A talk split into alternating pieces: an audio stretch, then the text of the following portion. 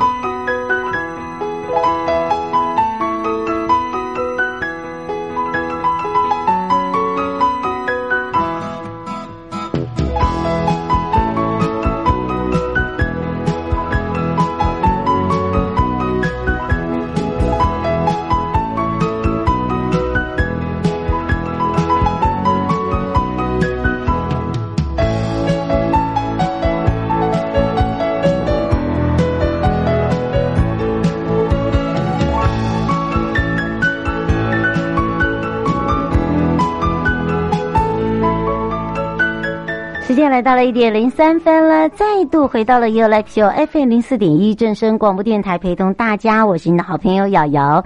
这时间跟我们的生活法律、生活法庭是有相关的。那么今天呢，在上半段陪伴大家是犯罪被害人保护协会台北分会朱芳仪保护志工，会聊到犯罪被害人保护协会的志工，他们担任志工的角色，还有他们的功能跟志工的特质在哪里哦，让大家可以更清楚。更了解。那么，当然除了这个以外呢，啊，回到了下半段聊来聊到的，也是大家最近哦很想要知道的答案，到底恐怖情人到底有多恐怖啊？哈，你有碰过恐怖情人吗？哈，这个恐怖情人里面包含了家庭暴力罪，包含了这个妨碍性自主罪、妨碍秘密罪、妨碍电脑使用罪、散布猥亵物品罪，哇，还有就是恐吓罪。那么还有就是最恐怖的，在分手谈判的那时候，如果发生事情的话，该怎么办？好，那么今天呢，就会来好好的跟大家聊聊这一块了。你到底懂不懂什么叫做恐怖情人？你曾经有碰过恐怖情人吗？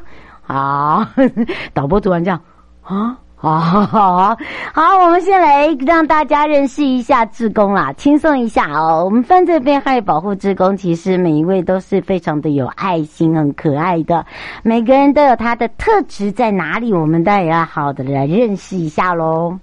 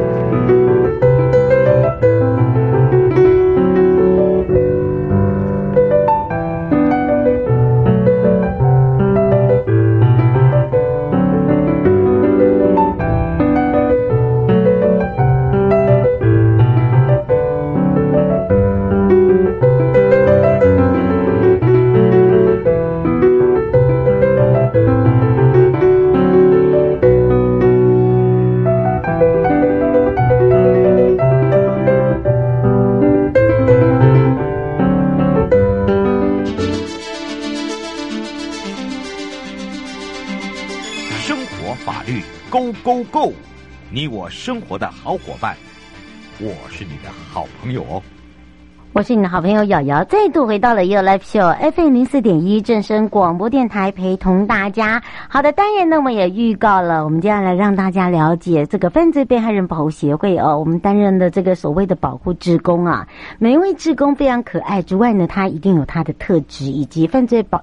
被害保护协会里面的志工哦，他们所担任的角色跟功能呐、啊，到底又有哪一些呢？所以我们要来开放零二三七二九二零，我们让这个犯罪被害人保护协会台北分会。那么今天陪伴大家也是朱芳仪啊，我们让芳仪来跟大家打个招呼了，哈喽。主持人瑶瑶小姐你好，各位听众朋友大家好。是是志工朱芳怡，是。然后我们今天要让芳怡来跟大家好好的来聊一聊。其实说到了犯罪被害保护协会哦，那么大家会想到就是犯保、犯保、犯保的志工跟一般的志工，哎，它的性质是不大一样的哦。这时候就请教一下芳怡，担任我们的志工很久了吗？呃，十年了。哦，一开始怎么会认识到我们的犯罪被害这一块？我本身也是因为被害家属。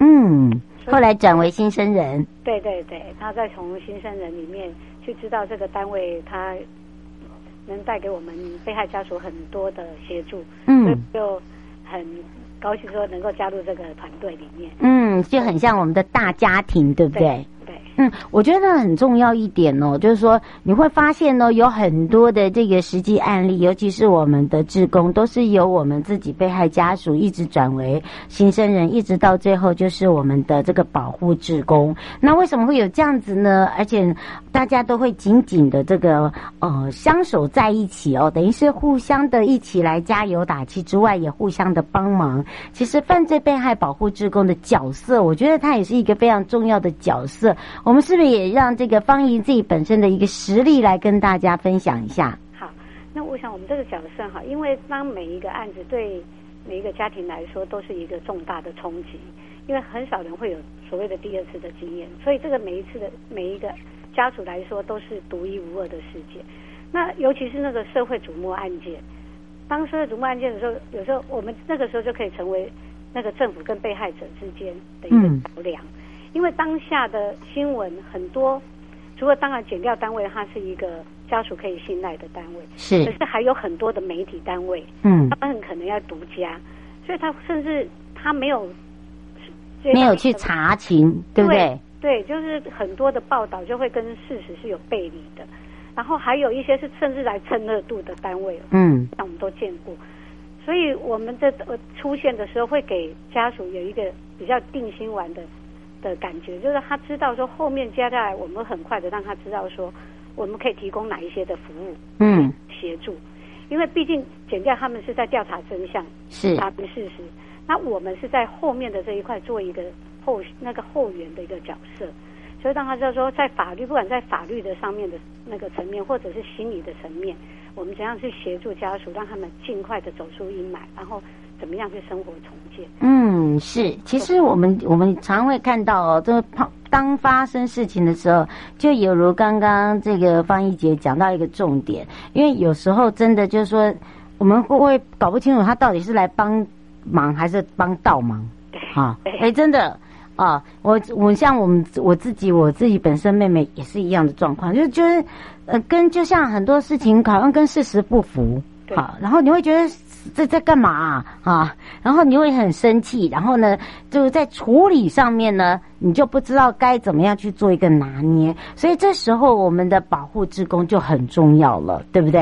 对，嗯，所以他有一个方向啊，嗯，告诉他说接下来的像法律程序应该是怎么走怎么走，避免他们因为家属这样这种冲击，他们常常会有一种病急乱投医，是，或者是到处就是。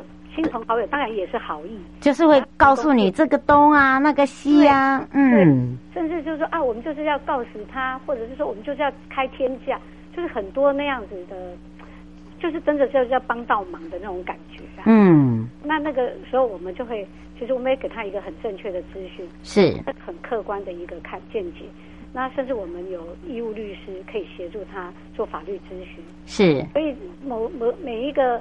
专业的领域，我们都会有专业的领域，像心理咨商师也是，我们就会建议他来做一个专业心理咨商或者是法律咨询。嗯，正确的道路可以走，而不是就是像像无头苍蝇这样。然后因为已经混生活已经有变革了，然后你又很混乱的状态下，是，然后旁边当然热心的三姑六婆都有可能，都有真的哦，这常常包围在我妈妈旁边的一堆哦，那个给的意见还真多。对、真的，有时候你会很生气，就说：“妈妈，你不要再听那么多啊。”然后有时候我们就会想讲，其实有时候就想一想，就是说，不，他们可能是热心，可是问题他没有想到，就是说我们自己当事者的家属的心情，应该这样讲，对不对？对对对，嗯，我声音有点小声。对，所以呢，就是要让这个方怡姐姐要把这个话筒当做麦克风哈、哦，然后把它大声一点。不过方怡姐姐，嗯、我觉得我我觉得我们，我觉得就是说，很多人都会说，哎，是因为我们有相同的一个遭遇，或者是类似的一个情形，所以我们会互互相的这个珍惜相惜。其实我有时候会讲说。这个只是其中一部分，而是说我们一路走来看到了有很多怎么样如何去帮忙我们的。我们现在已经有一点点这样的一个能力，有这样子的一个呃方向可以去帮忙，也是曾经跟我们看他们这样走过来的人，应该这样子说嘛，对不对？对对对，没错。那因为就是这种变革在慌乱的之下，我就觉得。志工还是有一些特质，不是每一个人都一定要发生过事情才当志工，没错，当志工。真的哎，对，而是我们要如何去发掘说我们的同理心。嗯、那这个同理的东西，有时候就是经过学习，嗯。啊，然后细微的去观察，因为有时候我们的人生历练，有时候会变成一种主观的观念。嗯，那像在我们。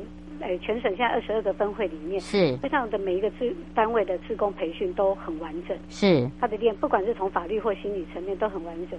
所以即使没有这样，只是我们就像你说，我们因为是新生人转志工，所以我们多了一可能多一点点的同理的温度。没错。可是透过学习之后，我觉得像我们里面的伙伴真的都很温暖，嗯，都很优秀，所以他在了倾听跟陪伴家属的这一块都非常到位。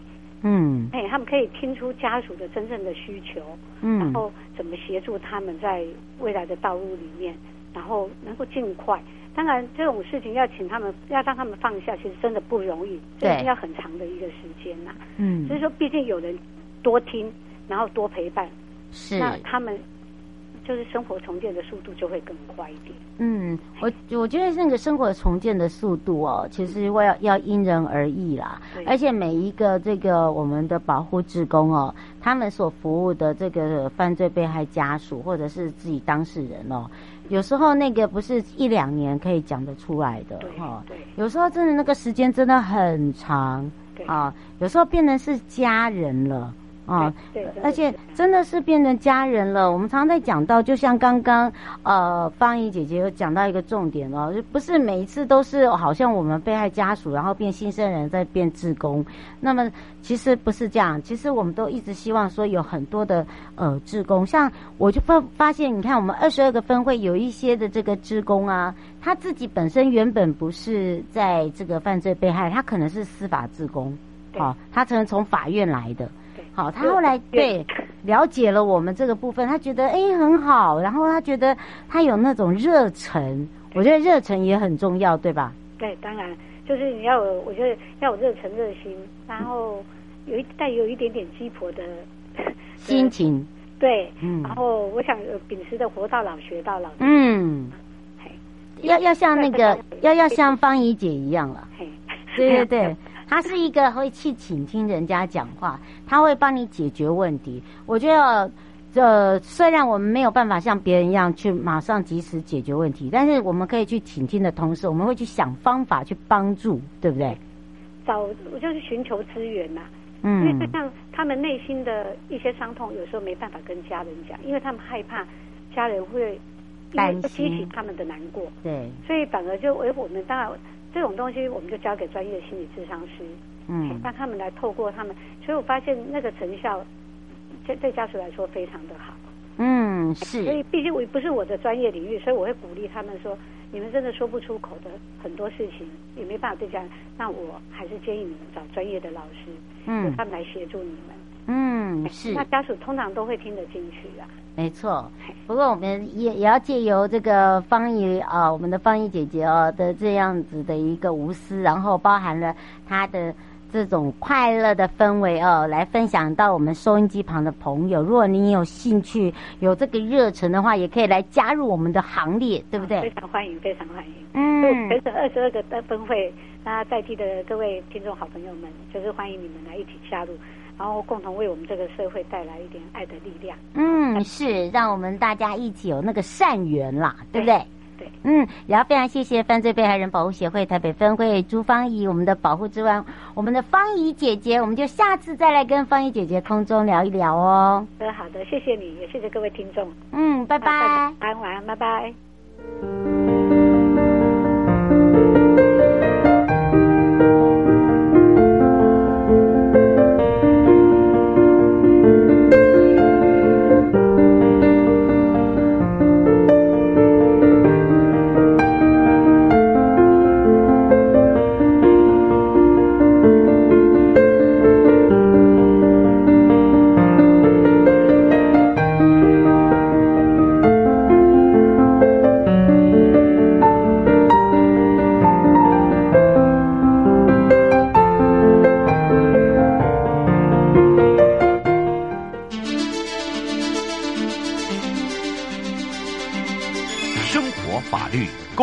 购物你我生活的好伙伴。我是你的好朋友哦，我是你的好朋友瑶瑶，再度回到了 ufo FM 零四点一正声广播电台，陪同大家。好的，当然呢，我们也预告了，今天我们台北地检黄正雄主任检察官，我们的雄哥要来跟大家讲恐怖情人。好的，当然呢，大家都知道，呃，这个恐怖情人到底有多恐怖？你曾经有发生在你身上吗？恐怖情人里面包含了，呃，他是不是有这个家庭暴力的一个潜能呢？呃，是不是曾经有这个？个妨害性自主啦，或者是妨害秘密啦，甚至呃呃这个散布猥亵啦，甚至呃分手谈判不成啊，就是来揍你一拳，好等等。Anyway，很多的事情呢都是发生在我们的身旁哦，但是我们常常会找一个理由，就是因为他很爱我，所以他才会打我，所以呢我只好原谅他，因为他太爱我了。你看，我们导播一直在耶，很好，好，当然左一拳右一拳啊，这个打下去那一拳打了一就有二啊，我们要来开放零二二三七二九二零啊，赶快来让黄正雄主任检察官跟大家打个招呼，哈喽。Hello，大家好，又在空中跟大家相会了。哎呀，今天今天熊哥有被打的经验吗？被爸妈打。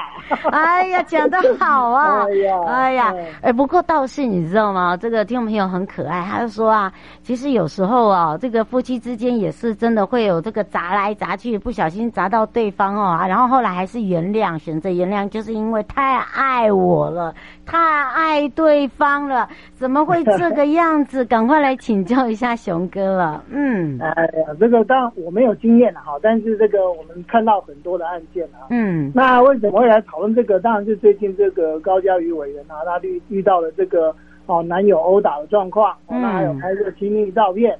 那刚好呢，又在法国一个柔道名将啊，嗯，哦马尔哥也被她男朋友这个柔道教练啊。打的都带黑眼圈，啊。哦，哦，对，然后他们还有锁喉攻击，啊，对呀，啊，所以这个这种案件其实真的在我们身边其实常常发生哦。嗯，那但是就是刚刚这个像瑶瑶讲的，这个有时候说哎，这个他没戏呀，嗯，他这个哦明明被打了啊，怎么还是黏在一起哦？这个其实对这个我们不管哦男性被打还是女性被打哦，这个其实都有了哦，都有。嗯，哦，那这个状况到底能不能这样子姑息养奸呢？因为常常啊，其实我这边不敢讲到太严重啊。其实最后有些案件啊，甚至命都没了。哎，是真的，哦、嗯。哦，对，其实真的是会是会这样子哦？那个脾气来的时候，下手完全没控制啊，哎，真的命就没了。所以一定要有发生这种状况的时候，其实应该是要处理啊。嗯、哦，那在浓情蜜意之下，或许大家觉得这个气氛来的哈、哦，很甜蜜啊。嗯、但是真的发生的时候啊。到时候就是悔不当初啊，嗯、哦，所以这个其实，在分手后啊，令人痛苦的回忆跟这个难解的困扰啊，那就有几个问题，我们在法律上可以做一些探讨。是，包含那这些，嗯，是是是，就是说，其实啊，这个我们不是有家庭暴力防治法吗？嗯、哦，那其实啊，他我们除了我们那个一般印象中这个家庭成员，就是说有亲属关系的这些这些家所谓的家庭成员外啊。其实啊，情侣也算哈，他有同居关系的，哦，这个也算。那另外呢，因为有些情侣并没有同居，但他也很亲密，所以后来在除了这个第三条第二款规定的同居关系的这种情侣以外，另外二十三条之一第一项也规定了哈，嗯，他如果年满十六岁，然后这个现有或曾有亲密关系的未同居的伴侣啊，我们这个在家暴法上面也是有保护的了哈。嗯，那当然就是说，哎，双方是以情感或性行为为基础，那发展出亲密的社会互动关系，这个都可以算在里面。嗯，好哦哦，那家庭算里面了哦。对对，都算在里面。这个家暴法其实都有都有保护的哈。嗯，那他除了对身体以外，精神上还有精神呃经济上，这个骚扰啦、控制啦、胁迫，还有其他不法侵害都算。嗯，哦，啊，所以如果发生这个的时候啊，我们都可以纳入这个家庭暴力罪的范围。嗯，那另外就是说，哎，有时候，哎，他就是，比如说分手后还一直骚扰跟踪，嗯，哦，跟踪，那这个其实常常也是常常造成不堪其扰啊。虽然他可能实质上没有对你做什么伤害行为，但是，哎，他就一直跟着你，然后在你家门口站岗，嗯，那造成你跟家人这个困扰。所以这个方面，我们在家暴法里面有做了这个，哦，也可以申请这个保护令来保护。是，哦，那。哎，最近呢，我们还有一个跟骚法哦，嗯、跟踪骚扰防治法，没错。哦，那对哦，这个最近很红的，因为其实有很多人已经实在是受不了这种状况。像我们在案例上有看过哦，有个小学生长得非常可爱，嗯，哦，那结果呢，这个司机他是坐校车啊，司机大哥就跟着他，嗯、哇，一直跟跟到高中啊。但因为之前没有跟骚法，常常警察劝导，嗯、也没办法，因为他也没有实际犯罪行为。是哦，那真的是痛苦了好久啊，家长也很痛苦啊。那现在有了跟梢法之后啊，这种问题哎就可以有一个解决的办法了哈。嗯，哦，这样子之后啊，这个在恐怖情人呢、啊、就多了一项这个规范的限制了。是，呃，黄先生想要请教一下呃主任哦，他说跟梢法上一次他有看到呃新闻媒体讲，但是有很多的条例都还没有定定呢。哦，是啊是啊，因为他还有这个施行的期间，他要六个月后执施行，那这个中中间呐、啊。可能有一些执法还会再做一些做一些公修正，那个修正跟公布，对对对，因为这个都还是要花时间的哈。那你你在执行上面有一些配套措施，必须要在严拟，所以会有一个公告后六个月的执行的期间。好，那目前它还没有正式正式的执行，好，嗯，但是就是说我们可以期待将来执行之后。确实可以解决有效的，大概也可以解决这些的相关的问题。嗯，是曹小姐想要请教一下主任，她、嗯、说如果说呃两个人已经离婚了，但是还住同一个屋檐下，那这个部分的话，这、哦、这这个这个怎么样来去算家庭暴力？那他还是在同居的状态之下，对呀、啊，就是我们刚刚讲的，好、哦，他还是可以在我们家暴的家庭成员的范围之内。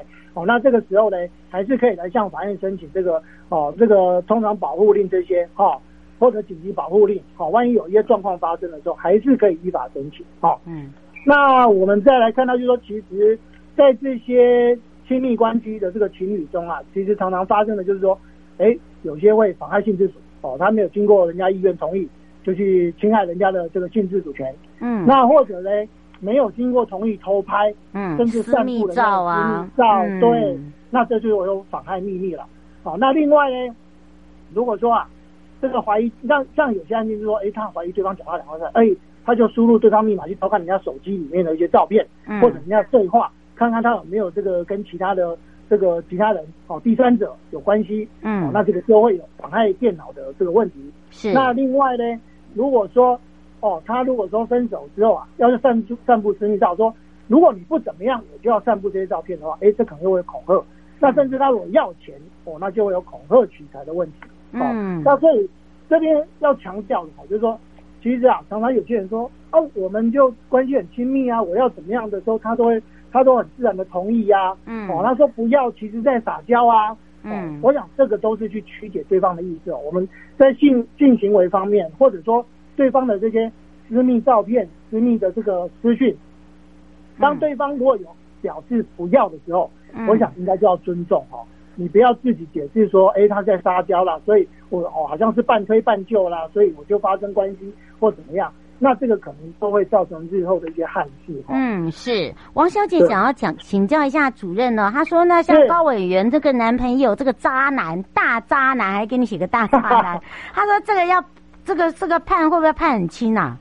哎，对，不过哎要跟大家报告，因为这个案件。是新北地检署在侦查中，对，那侦查的案件我们不便去做对其他的这个，因为因为哈，以我们办案的人来讲，没有看过卷证资料，我们不能随便去预测或随便去做评论啊。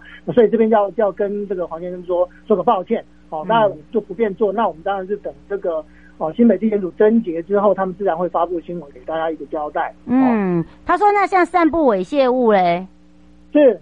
他说这个罪不是很重吗？呃，呃，那个就是看嘛，就是看他的情节，因为我们真的不晓得他散他有没有散步或者他散步的状况，所以我我也还是没办法多做评论啦。那当然，如果有有要参考的话，可以看一下那个法条三两百三十五条的，他这个这个罪行的这个这个刑度大概是多少，可以参考一下。哦，那因为刑度必须要看他犯罪情节。好，然后犯罪态度等等的一些哦，刑法五十七条的一些因素，所以我也不便在这边做太多的评论。嗯，是方小姐说，如果真的碰到这个恐怖情人，然后手上有这个私密照的话，要怎么样来索取回来？有什么样的方法？其实啊，我我也只能跟大家讲，就是尽量不要去做这种事了哈，因为你东西一旦流传出去，尤其现在这个这个电子网络对啊，散布太方便了哈。你他有没有备份或者是什么？其实你都很难讲的哈。就像我们看电影，常常就是说，他虽然已经交给你一份光碟，但是他他到底备了多少份，或者放在云端，我们都不晓得。所以这边就是要奉劝大家哈，就是说，我们也讲到，大家在这个甜甜蜜蜜的时候啊，都想说啊，青春不留白啊，留下的回忆啊。可是这往往成为日后。这个梦夜呀、啊，哇，挥之不去啊！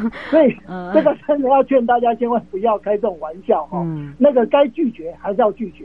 哦，嗯、这个之后你真的难保这个他会发生什么事情。哦，那尤其这个我们在这边也顺便提提一下说，分手谈判大家要更小心哦，因为常常就在这个分手谈判的时候发生事情的。嗯，对，要找找家人可以一起了，对啊。对，通常要有一些第三者陪，然后场所要注意哈、哦，不然。你看有些像就是发生在训练军人，因为他有枪械，嗯、他就从从军库军药库拿出这个枪，拿出枪械就直接对啊，嗯、就因为这样就就可能真的就是我刚刚讲的，不止受伤，连命都没了哈。真的，所以这个要尽量去避免。嗯、哦，如果可以避免谈判，也不需要的话，那就尽量避。是，那要谈的话，也一定要考虑场所以及陪伴的人哈，嗯，这样以免发生憾事哈。是啊，所以其实我想，诶、欸，这边就是说。其实大家应该就是说，哎，珍惜这个缘分，然后相知相惜，好聚好散，嗯、哦，那互相为贵人。因为啊，有这份缘分可以互相在一起，其实是难得的啦。嗯，是。也要非常谢谢黄振雄主任检察官，我们的雄哥哦，来那个提醒我们的大家，我们就要下次空中见喽。好，谢谢大家，拜拜，拜拜。各位亲爱的朋友，离开的时候别忘了您随身携带的物品。台湾台北地方法院检察署。关心您。